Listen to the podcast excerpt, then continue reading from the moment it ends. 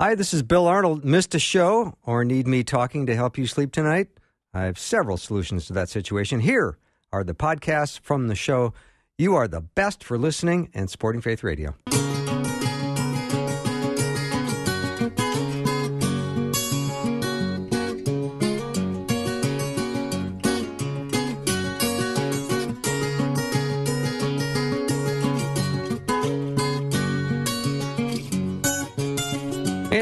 Welcome to the afternoon show.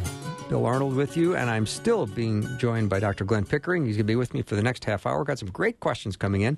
We're talking today about anger, and that's a complicated subject. And there's a um, there's a desire that God has for you to be in right relationships, and that you can use this anger to be transformational. So hey, far, so good, Glenn. You got it. Okay, good. Um, all right, here's a question. Um, my brother's alienated just about everyone. He probably has undiagnosed bipolar, but he doesn't see doctors and refuses to get help. I've begged him very kindly to do so. I've established boundaries around myself to protect myself from his unbridled rage. So he texts and leaves abusive and retaliatory messages. I don't see a positive path since I'm no longer willing to endure his abusive behavior, and I haven't responded to his calls or texts in five weeks because of it. He hates that I'm no longer taking on the role he demands I stay in. Can you imagine uh, anything I can do positive? I can do to have a positive impact on my 55 year old brother. Yes, thank you. So let me talk about that for a second. By the way, thank you for writing in because I'm sure there are lots of people who have very, very similar struggles, not identical, but a whole lot similar. So if I have somebody in my life who literally is abusive, yes, I need to have what I call positive bound or negative boundaries and positive. So let me talk about what I mean by that. Mostly when people talk about boundaries, they just mean negative boundaries. Here's what I will not tolerate. Here's what you can't do. Here's what I will not accept. This is what you can't do. Like you can't be abusive. You can't talk to me that way. So I like that you haven't responded for five weeks because that sends the clear message you can't do that. Now, and I get that he keeps trying to pull you back in your old role, but remember what I was talking about earlier in the show that God is always about transformation. God is always about leading us in a whole different sort of direction. And, you know, you can't put new wine in old wineskin. So we have to change in order to be transformed. Now, so you've already have a negative boundary. Great. Good for you. That's where you have to start. I will not do that. Now, if you're going to have a positive boundary, that means here's the kind of relationship I do want. And I start creating that. So if I'm you and I haven't talked for, to my brother for five weeks, I might reach out and say, hey, just wonder how you're doing. And I got to send a little chat about three things that are happening in my life and just ask, and then say, so what's going on with you these days? So in other words, I'm going to create a different way of interacting. I want to create a, not a little different, a transformationally different, where I'm not in that role where I tolerate abuse or I pretend that's okay with me because it's just not. And by also establishing a positive boundary, here's how we will interact instead. Now, notice this you will still get back the same kind of crap you've been getting so far from that first email. Mm-hmm. Wait three weeks, don't respond, send another one. In other words, don't let yourself be reacting to him. You do what you would want to do, which is reach out, be present, start the kind of conversation you want to be in, and give him a chance to connect you on that level, which he might do or he might not do. But this will be you creating possibilities. God always people always say God's a creator, which of course is true. But what I see mostly is that God doesn't create things, God creates possibilities.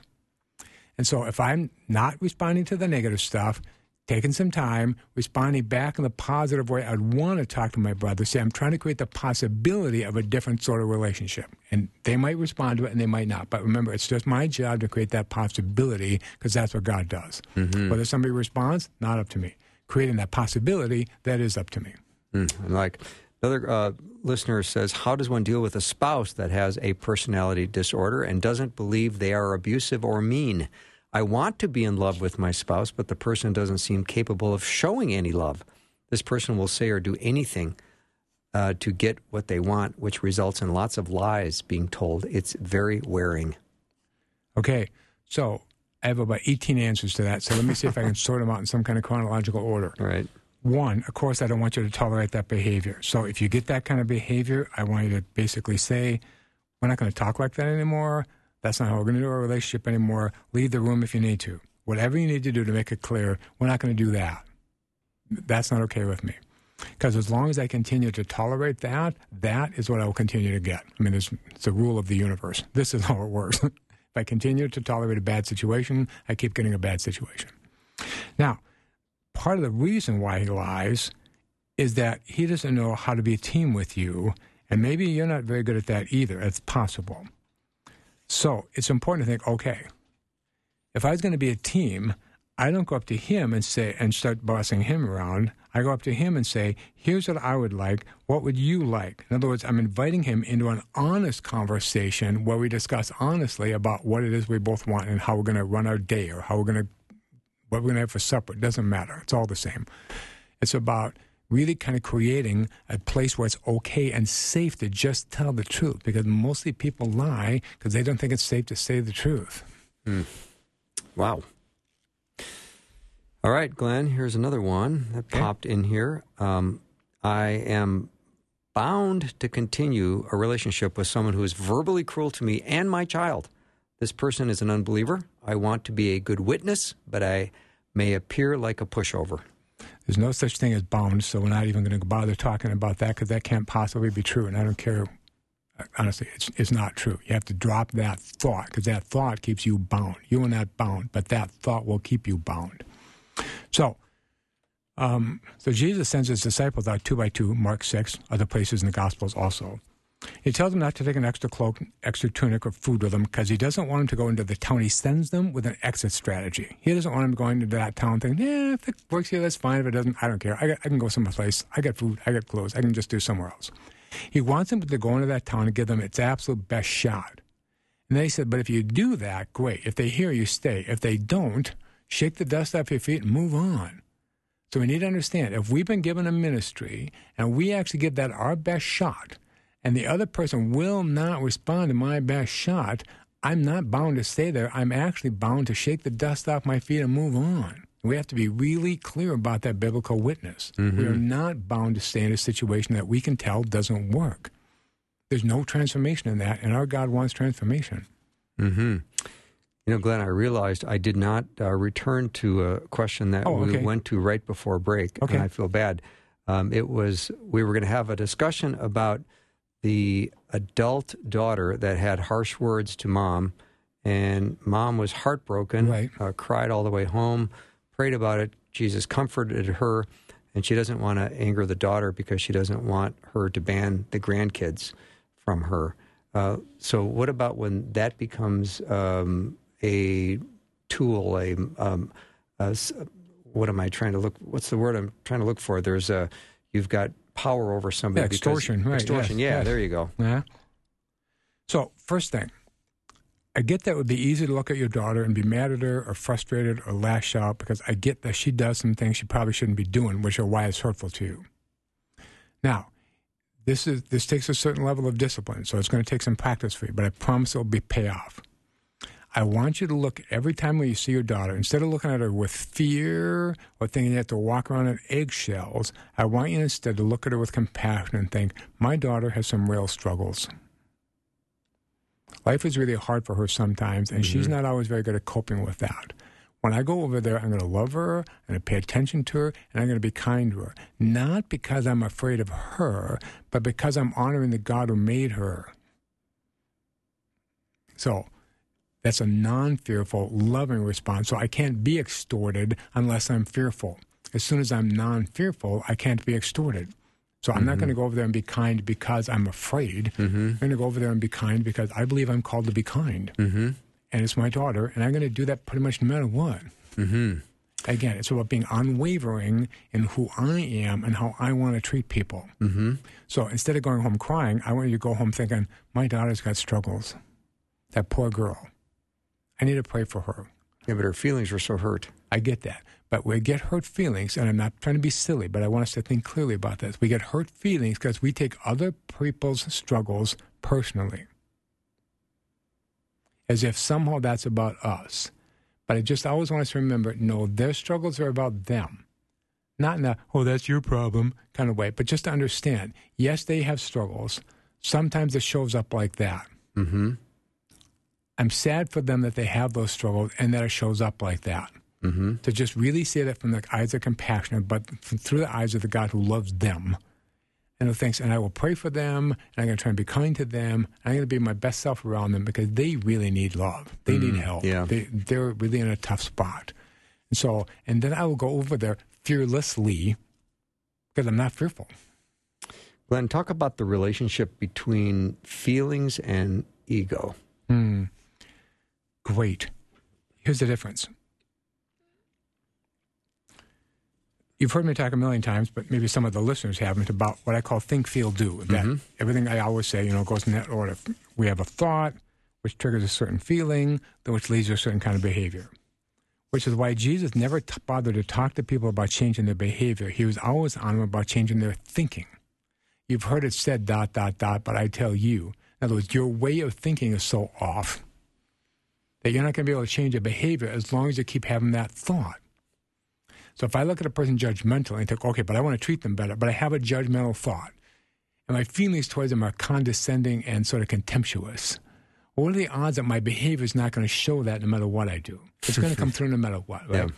I literally have to change the way I think about them. Like they're precious to me, they're perfect in God's sight. I want to treat them like a child of God. I want to think about them differently, which will change my feelings and my behavior. So you asked the question, what's the difference between our feelings and our ego? I'm going to change that question just a little bit. What's the difference between our ego and our spirit? Our ego has certain thoughts that are only about ourselves, which will lead to a certain set of feelings, mostly judgmental.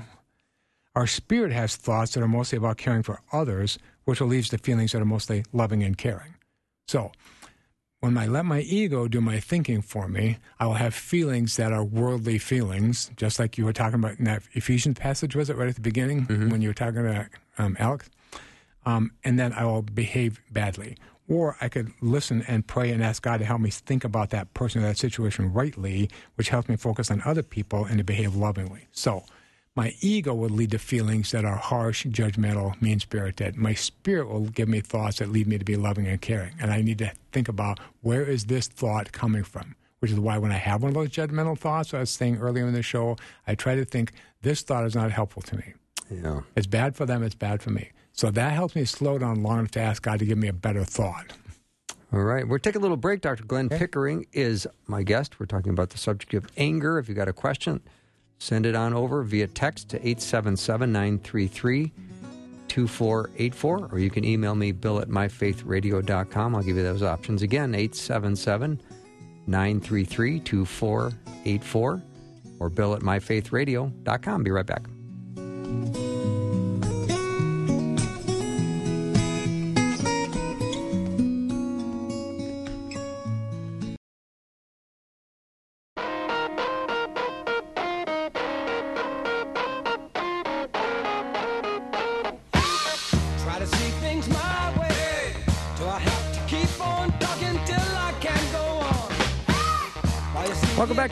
Dr. Glenn Pickering is my guest. We're talking about anger.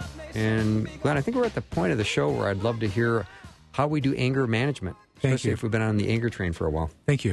I um, I have in my practice for a variety of reasons. Um, dealt over the years with probably I don't know somewhere between 900 and 1,200 people who come to me because some in their life referred to them referred them to me for anger management training, quote unquote. And it might be a friend, it might be a, their boss at work, might be the court system, but somebody has said to them basically, you have to do something about your anger if you want to blank, if you want to keep being married to me, if you want to keep this job, if you want to not go to jail, you know, whatever it is, depending how serious that is. So basically, they're coming to me saying, I need to do something about this anger problem I have. And maybe I don't even want to be here, but I recognize on some level that I need to be here.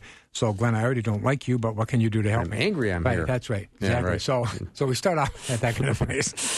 Lovely. So yes, it is. Um, anyway, so um, so here's what I really have learned of dealing with those hundreds and hundreds of people who are coming out of that anger kind of background.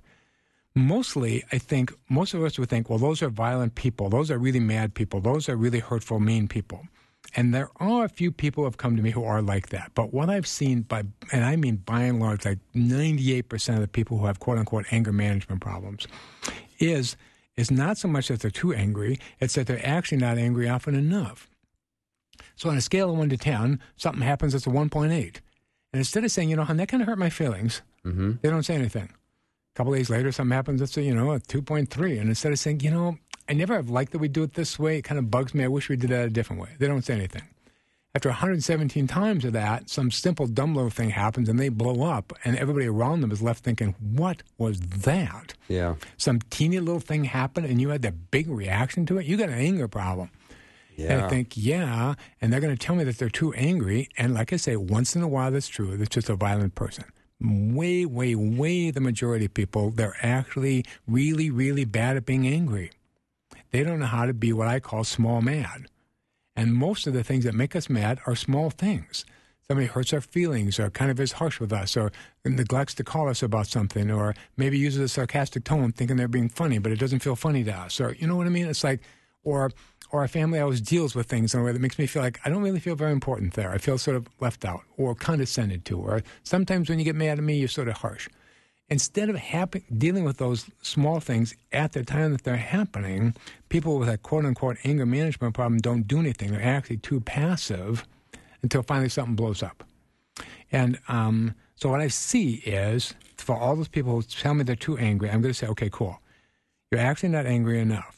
Your job is to get better at talking about being mad right now in the moment when all you actually are is a little bit mad, a little bit frustrated, a little bit irritated, a little bit hurt, because that's what's actually happening. Now, what I find is that almost all of us, we have not been taught how to be a little bit mad. It's really interesting. Most of us, hmm, how can I say? My wife Gwen and I both grew up in families that didn't teach us anything about dealing with anger. My family dealt with anger by pretending we didn't have any. yeah, that worked pretty well. And her family dealt with anger by yelling, throwing things, you know, peeling off in your car for two hours later and coming back and pretending nothing happened. So, so many people, the only thing they learn about anger is big words and loud words and hurtful words. I'm so mad, I can't. And so they don't have any conception even of what it would look like to actually be mad in the moment. And so I work hard with them at developing what I call small mad, which means I have to de- develop a language of small mad. So you're very likely, if you spend time with me and Gwen, to hear us saying things like, I know it's not a very big deal, but that thing you just said kind of hurt my feelings. Or it's not a really big deal, but I kind of felt left out of that conversation. Or if it wasn't for the fact that I'm trying to speak up about things, I probably wouldn't say anything. But honestly, I felt like you were kind of mean to me when you said it that way.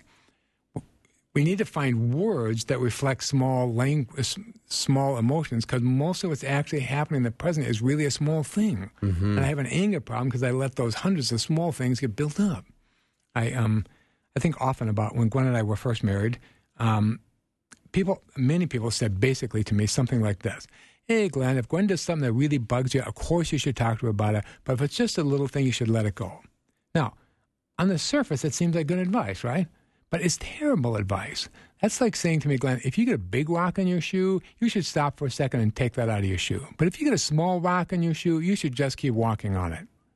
Except then what happens? I get a blister. So because I have a blister, I start walking a little bit different. So pretty soon my knee hurts. Pretty soon every part of my body is going to hurt. Or I could have just taken 10 seconds and dumped that little rock out and move on. So my wife and I now have many, many, many small conversations for that 10 or 20 seconds so that thing doesn't grow into something else. Because mm-hmm. all the things we are, quote, so mad about probably happened three weeks ago, and somehow we just keep building it up bigger and bigger in our mind. Whereas if I had just said at the time, you know, and that actually felt kind of bad to me. So she could have said, huh, you know, that's actually a good point. I should have been more careful about that. Sorry. Great. Thank mm-hmm. you. Yeah. And we're just done with that. There's a loving foundation there, though. Yes. There's that's a that's the big difference, I think, Glenn. Um, and there's a lot of people that would go, "Ooh, that wouldn't go well for me," or they would say, "I'm too codependent because if I say that, I'm going to tank the evening, Right. and Now, I don't want the evening tanked." Here's a really cool thing. over a 1.6. Right. Now, here's the really cool thing. I want every one of you codependent people listening to hear this. I grew up in an incredibly codependent family. I totally get that from the inside out, and I want you to quit doing it. Stop it. no, kind of being a little silly, but, but but it's really important to understand this. You think you're trying to be in control of something, but I promise you, you're not. I want you to quit thinking it's your job to make sure everything goes okay or to control the evening or to make sure nobody else acts badly. And I want you to quit thinking it's your job to run somebody else's life and just get better at running your own. And if you ran your own life and you were a little upset, you would say to your person, friend, spouse, hey, that was a little upsetting. You know what I mean? It's like, us codependents get it backwards. We think our life doesn't matter, but somehow we have power to tell everybody else how to run their life. And I think, no, the Bible's really clear. I've been given total power over my life and no power over anybody else's. So it's just my job to speak the truth. And if the truth is, and Jesus said the truth shall set you free, and it will. Now, but let me come back to the 50 50 part. Let's say I'm talking to a guy who has a quote unquote anger management problem. I'm going to teach him about small mad. I'm going to help him get a language. I'm going to help him practice that.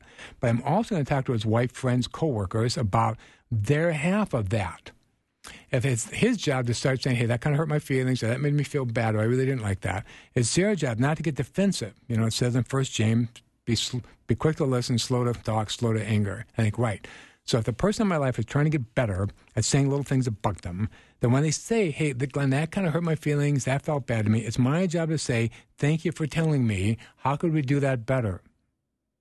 And I practice over and over, not just with the person who's developing that language, but the people who are likely to hear that language from them, because it's 50 50. We both have to change our way of handling that for that thing to change. I talk to couples all the time about how everything's 50 50, because if we want to change that behavior, it's not just one person has to change their behavior. We literally both have to create a place where it's safe to just say the truth.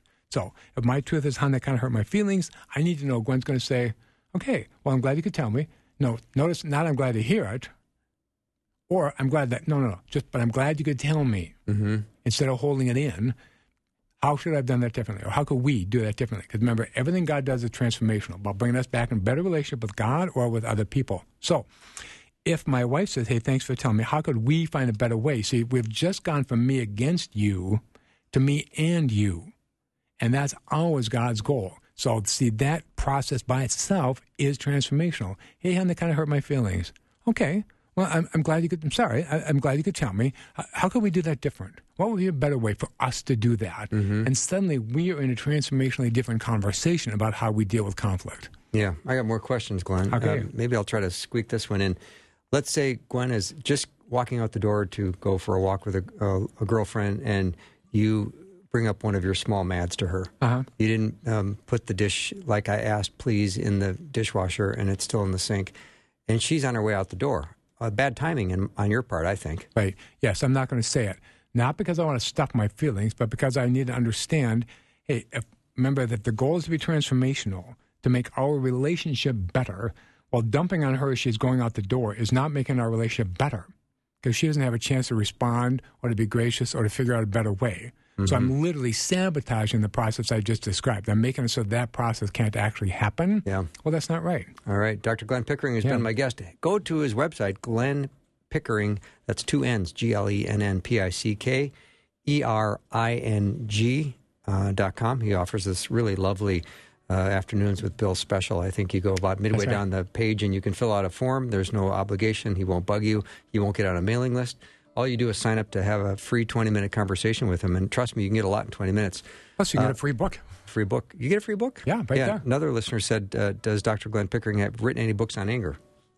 Um, no, say- but now that you asked no. that question, I'm mad Yeah. that I haven't. Okay, yeah, so, he's got work to do tonight. So that's, That's it. right. We'll take a little break. We'll be back with uh, Dr. Uh, Greg Headington. We're going to continue our study on the book of John. Be right back.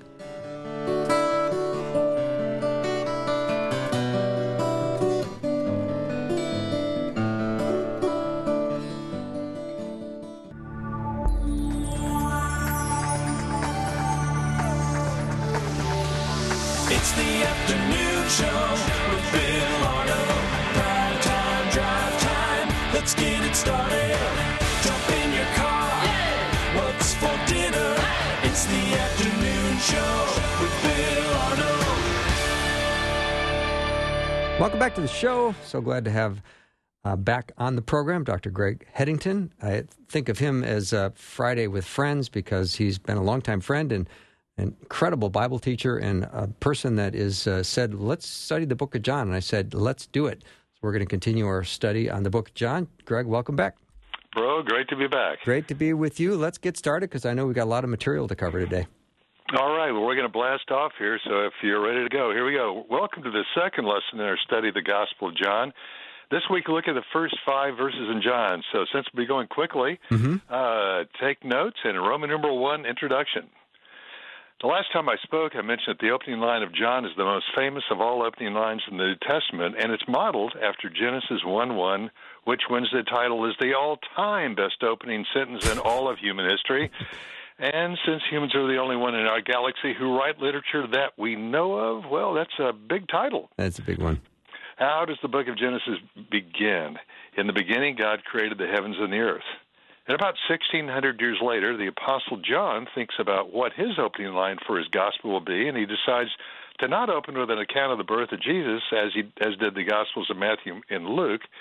Instead, John decides to write a prologue that reflects the purpose, the reason, the meaning for the invasion of God to earth.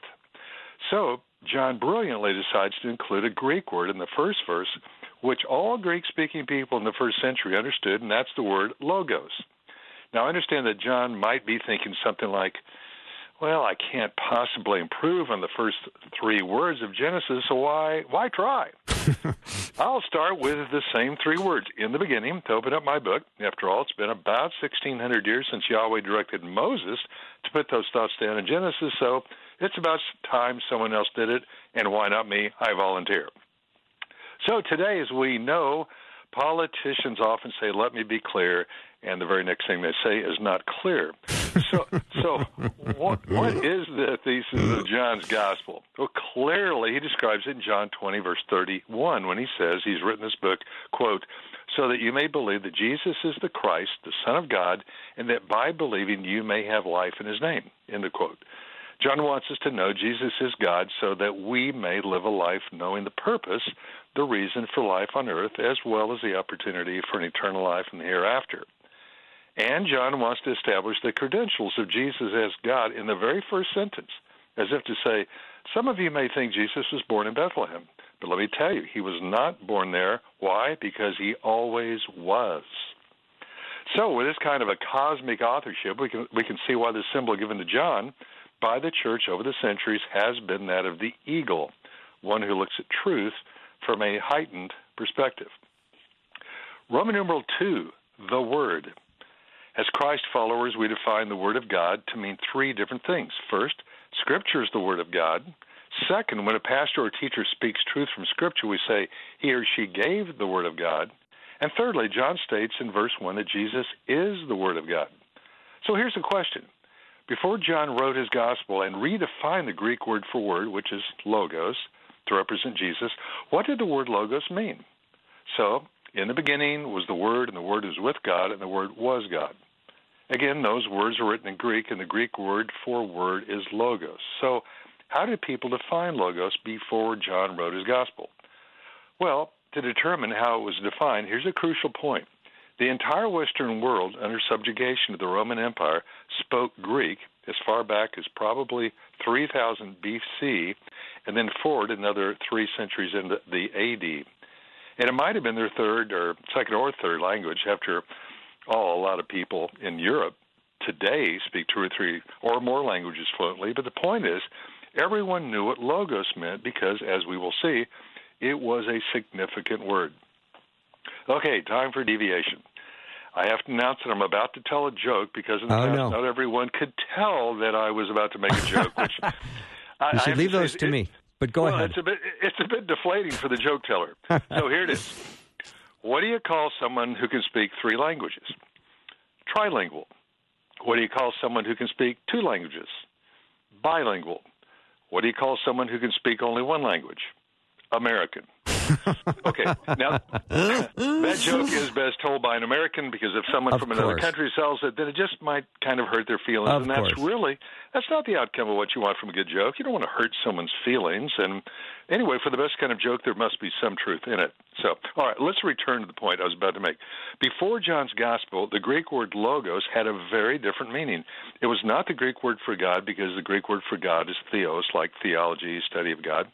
Instead, logos was a philosophical word. Now, I know a little Greek, and uh, that little Greek ha- happens to live in England. You see, there's a little wordplay there. yeah, I just. Yeah, yeah.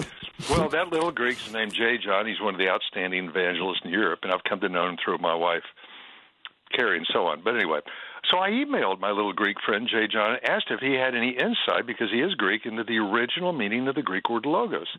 He wrote back and he said this we might as well pose this question to the greatest New Testament scholar today. He lives in England, and his name is N.T. Wright. Well, for years I have read N.T. Wright, although I, I don't know him, but I do know that he is a, a phenomenal, phenomenal writer. And J. John actually writes to him and, and asks him what logos means. So here I've written it down. This is what N.T. Wright responded Logos is a big, all capital B I G letters, big word in ancient Greek thought.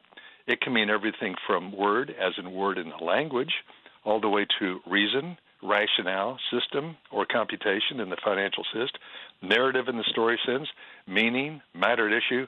The list of definitions is almost endless. Then Dr. Wright makes this key point context is everything. And he goes on. For the Stoics, the Logos was the inner spark of life inside everything, and becoming truly human meant to get in touch with the inner Logos and to live accordingly. Okay, now listen to this. Many entire books are written on the word Logos alone. What point are you wanting to make or to avoid? Thanks again, and warm wishes to you both, as ever, Tom. Well, I am not going to call him Tom. I'm not either. I mean, I, uh, Doctor. Uh, Dr. Wright, Wright, if you yes, please. I mean, the most esteemed New Testament scholar in the world today. Any nothing but Dr. Wright. But he was remarkably kind, of course, to for my little effort to find out the richness of logos. But as N.T. Wright says, context is everything.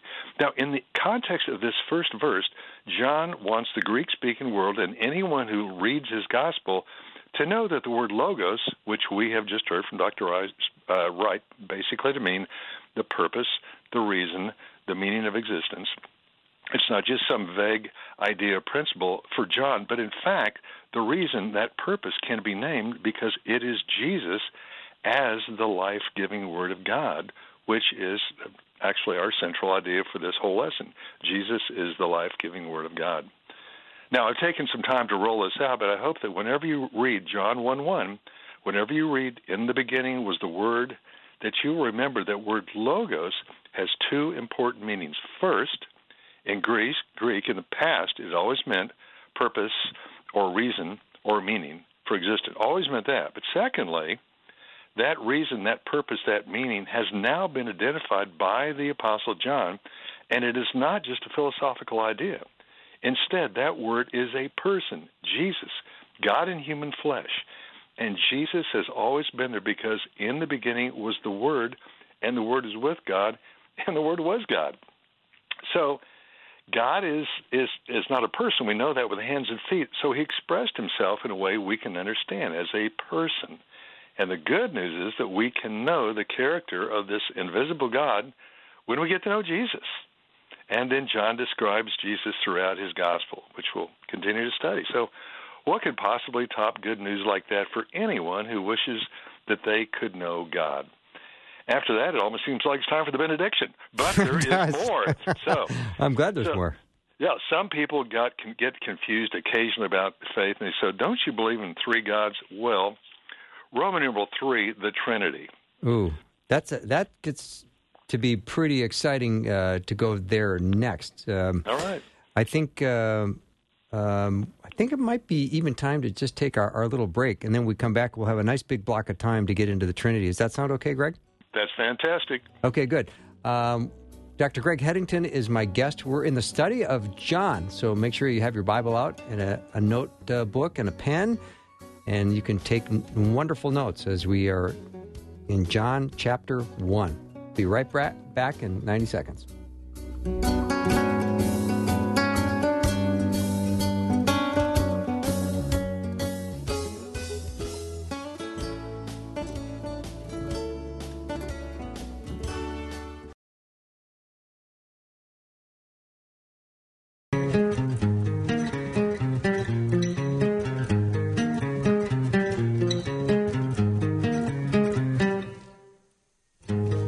Welcome back to the show. Dr. Greg Headington is my guest. We are in a study of the book of John. I'm uh, loving this, Greg, and I think uh, right before break we were talking about the Trinity, and I thought we better make sure we uh, uh, clear up lots of space to talk about that. Yeah, you know, this is one of these concepts a lot of people don't talk about because they think it's controversial. I'm thinking, oh, wait a minute, this is very important. I mean, we are what's called Trinitarians, so we got to talk about this. So, if you are taking notes, Roman numeral three, the Trinity. In verse one of John, we read that Jesus was there in the beginning, which is a mind blower. And the first three verses of John are some of the best scriptural evidence that Jesus is part of the Trinity, whom we also call the triune God.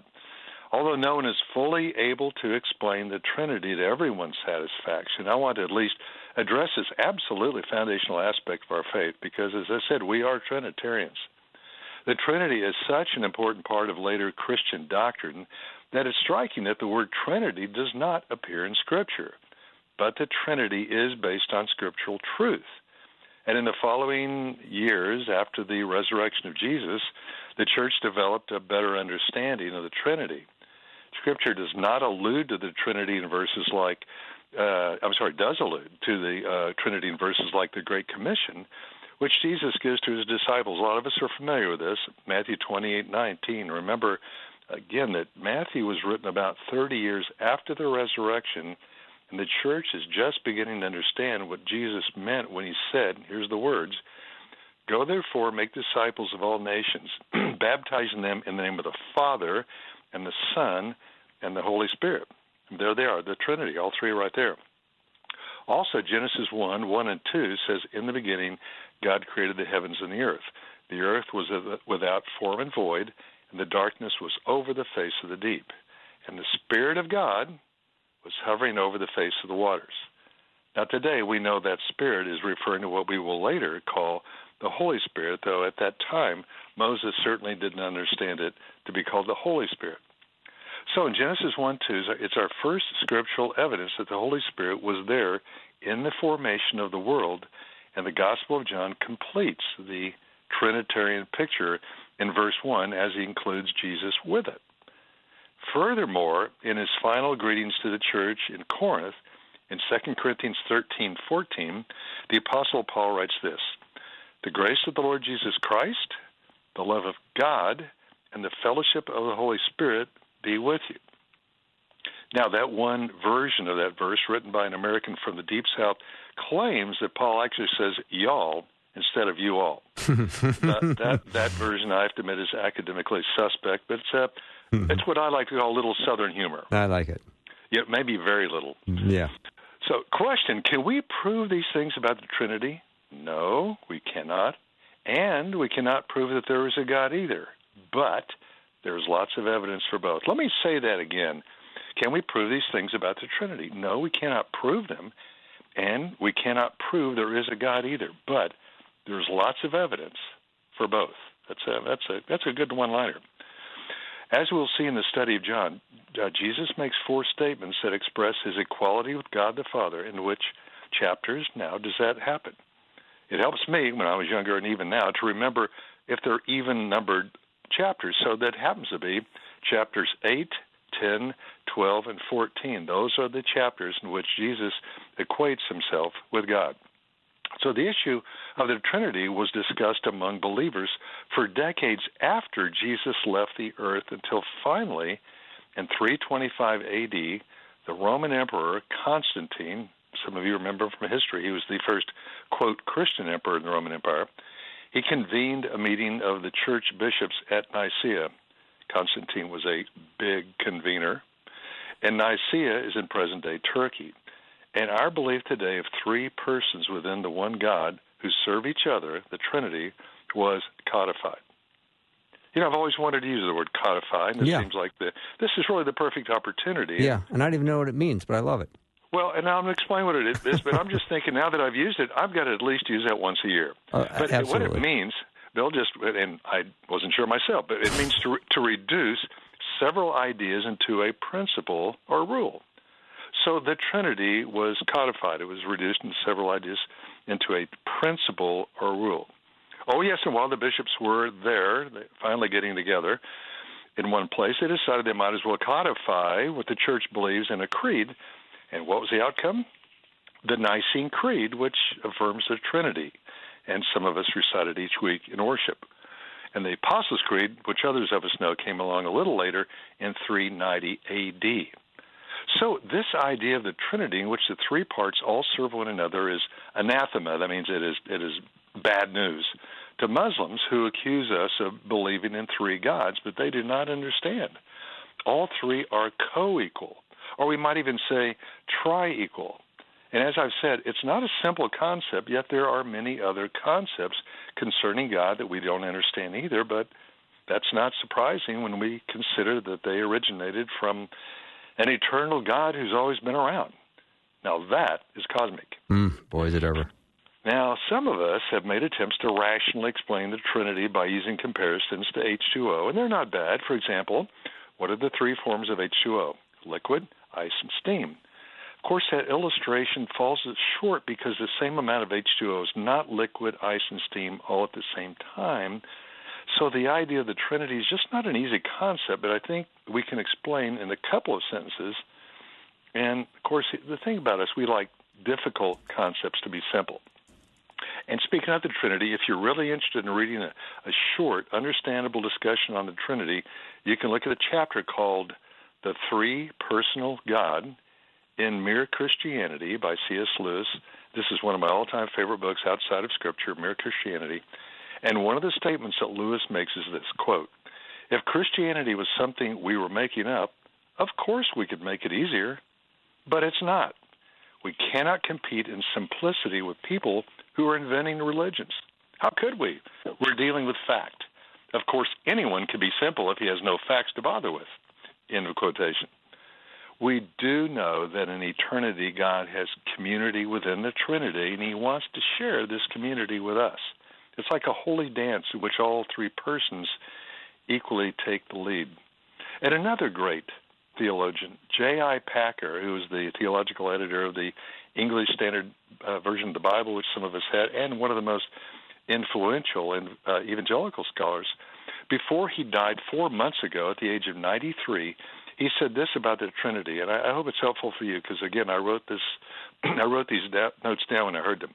He said, all three persons in the Trinity are more closely bonded than any human beings.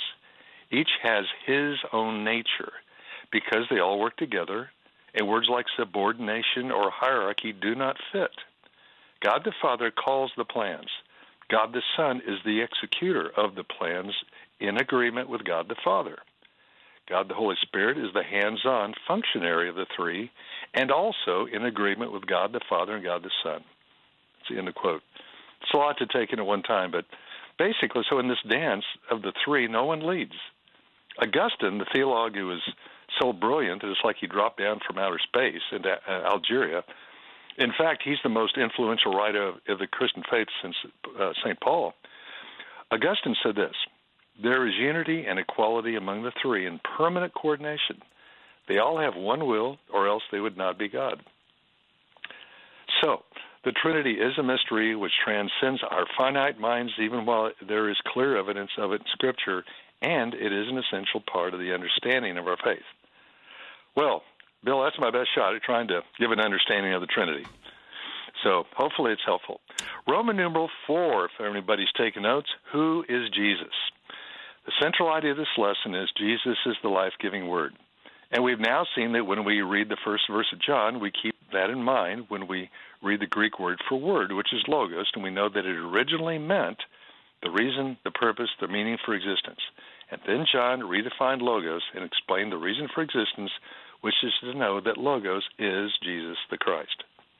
And the apostle Paul describes Jesus this way in Colossians 1 verse 15, quote, He's the image of the invisible God, the firstborn of all creation. For by him all things were created in heaven and on earth, visible and invisible, whether thrones or dominions or rulers or authorities, all things were created through him and for him. End of quotation. That scripture answers the question millions of people have asked as to whether Jesus was just a great teacher or just a prophet or a miracle worker. He is, in fact, the eternal Son of God. And best of all, this is not just academic, He loves us and wants us to know Him. It's kind of like, well, I always knew my mother thought I was special, but now we know that the one who really counts in the universe thinks we're special. Now, as we discuss cosmic things, it reminds me a bit of how I feel sometimes when I watch History Channel on television. I don't know if any of you watch History Channel. You know, there's some excellent shows about history that are very informative, as well as many programs about the supernatural and the unexplained. And they're certainly interesting to watch. And yet, as the years go by, and that's those years never stop, we see America often moving further away from its Judeo-Christian tradition to more fringe beliefs, as many people take seriously what used to be known as science fiction these shows are not evil, but they cause us to think, and I think, how is it? So for me, it makes makes me think, how is it that in a recent survey, 90, 52% of American adults say they believe Jesus is a great teacher, but not God. Hmm. But this one's even more alarming. Of that group of American adults, 30% of the people who check the box and say they are evangelical believers also agree that Jesus was merely a great teacher. Now, the enemy of this world has clouded the minds of the majority of people from truth that we can know that the eternal God, the creator of the stars and the suns and the planets and the galaxies and black holes, this is in fact God, and this we see him and know him through his loving Son, Jesus. Roman numeral 5, an extravagant God. Let's take a little journey down Cosmic Lane to the very beginning to expand our minds a little bit because we have an extravagant and creative God. So here's a question When did God create the earth? Well, if you're not an advocate of the young Earth theory, then you would go along with most scientists, and they say that the Earth was formed about 4.5 billion years ago, which is an almost unimaginable amount of time. And if humankind was only around for a few thousand years, what was God doing with all the rest of that time in between? I mean, we have an extravagant God. Has anybody ever visited the La Brea Tar Pit in Los Angeles? It's a museum dedicated to researching and exhibiting ancient tar pits and prehistoric animal remains. On the wall in the museum, they have drawn a timeline from the creation of the Earth, rough, roughly 4.5 billion years ago, give or take a few billion, up, up, and, up until now. It's a 70 foot long mark along the wall, with each inch representing about 7 million years. Wow. Now, can you guess about how much distance of that 70 foot line on the wall represents the amount of time that humans have been on the Earth? Well, it's somewhere around a half inch. Wow. So again, the question: What was God doing all that time? What about the Jurassic period and all those dinosaurs? Where does T Rex fit in? I don't know, and I know the Bible's not a scientific textbook, but it is the story of God's plan and purpose for His people. So we can conclude from that timeline that we have a creative and extravagant God. So I'm trying to expand our minds a little bit so that when we read the first verse in John, we'll not just rush by those words in the beginning. I mean, think of the daily miracles we experience: the sun coming up, a sun going down and, and and why? Well, because God has it planned that way that the sun spins the, around the the um, the sun spins all the way around one time, just once every day, always without fail. How fast is it going? It's going about 600 miles an hour, but we cannot feel it. So that's the way God planned it, and that's that's a nice touch. Stunning. Yeah. Now, how about the four seasons? I'm not referring to the singing group, but we have four seasons because our Creator, and His creativity, decided to tilt the Earth on its axis just about right angle at 23.5 degrees. So it will rotate at that angle every year, just once around the sun, so we can enjoy the variety of four seasons. What would happen if the Earth were just off, oh, a, a one millionth of a degree? Evidently, what I understand, it would be uninhabitable. Now, the big question: Why did God? And this is the final question I'm going to ask: Why did God even create us? Ever ask that question? He did not create us because he was lonely, because God had fellowship within the Trinity. We know from Ephesians 2 4 and John three sixteen how much God loves us, but God is always well, he's like an artist, and artists paint pictures and they create things which reflect something about who the painter is. And God's God seems to have made us for his pleasure and for ours as well, and he's wired us to attain true joy only when we discover that the Logos, that purpose, that reason for being, which was so elusive for the Greeks to attain, that Logos has finally become known, and it is God in human form, none other than Jesus. Wow. I'm going to close with this, Bill. Um, Has to be brief. We've got 30 seconds. You bet. It's a quotation from C.S. Lewis. He said, If you're the creator God, how would you communicate your message of love and desire for a relationship with your creatures in a way that you'll uh, that they will understand? Lying at your foot is your dog. Imagine for the moment that your dog and every dog in the world is in deep distress. Some of you love dogs very much. What would you do about it? How could you help him to understand? Would you put down your human life, leave your loved ones, your jobs, your hobbies, and become a dog, which would be a poor substitute? would you do this? We're out of time. Sorry, Greg. It's That's been okay. wonderful. That's what Jesus did for us. Thank you. Thanks for listening. Programming like this is made available through your support. Information available at myfaithradio.com.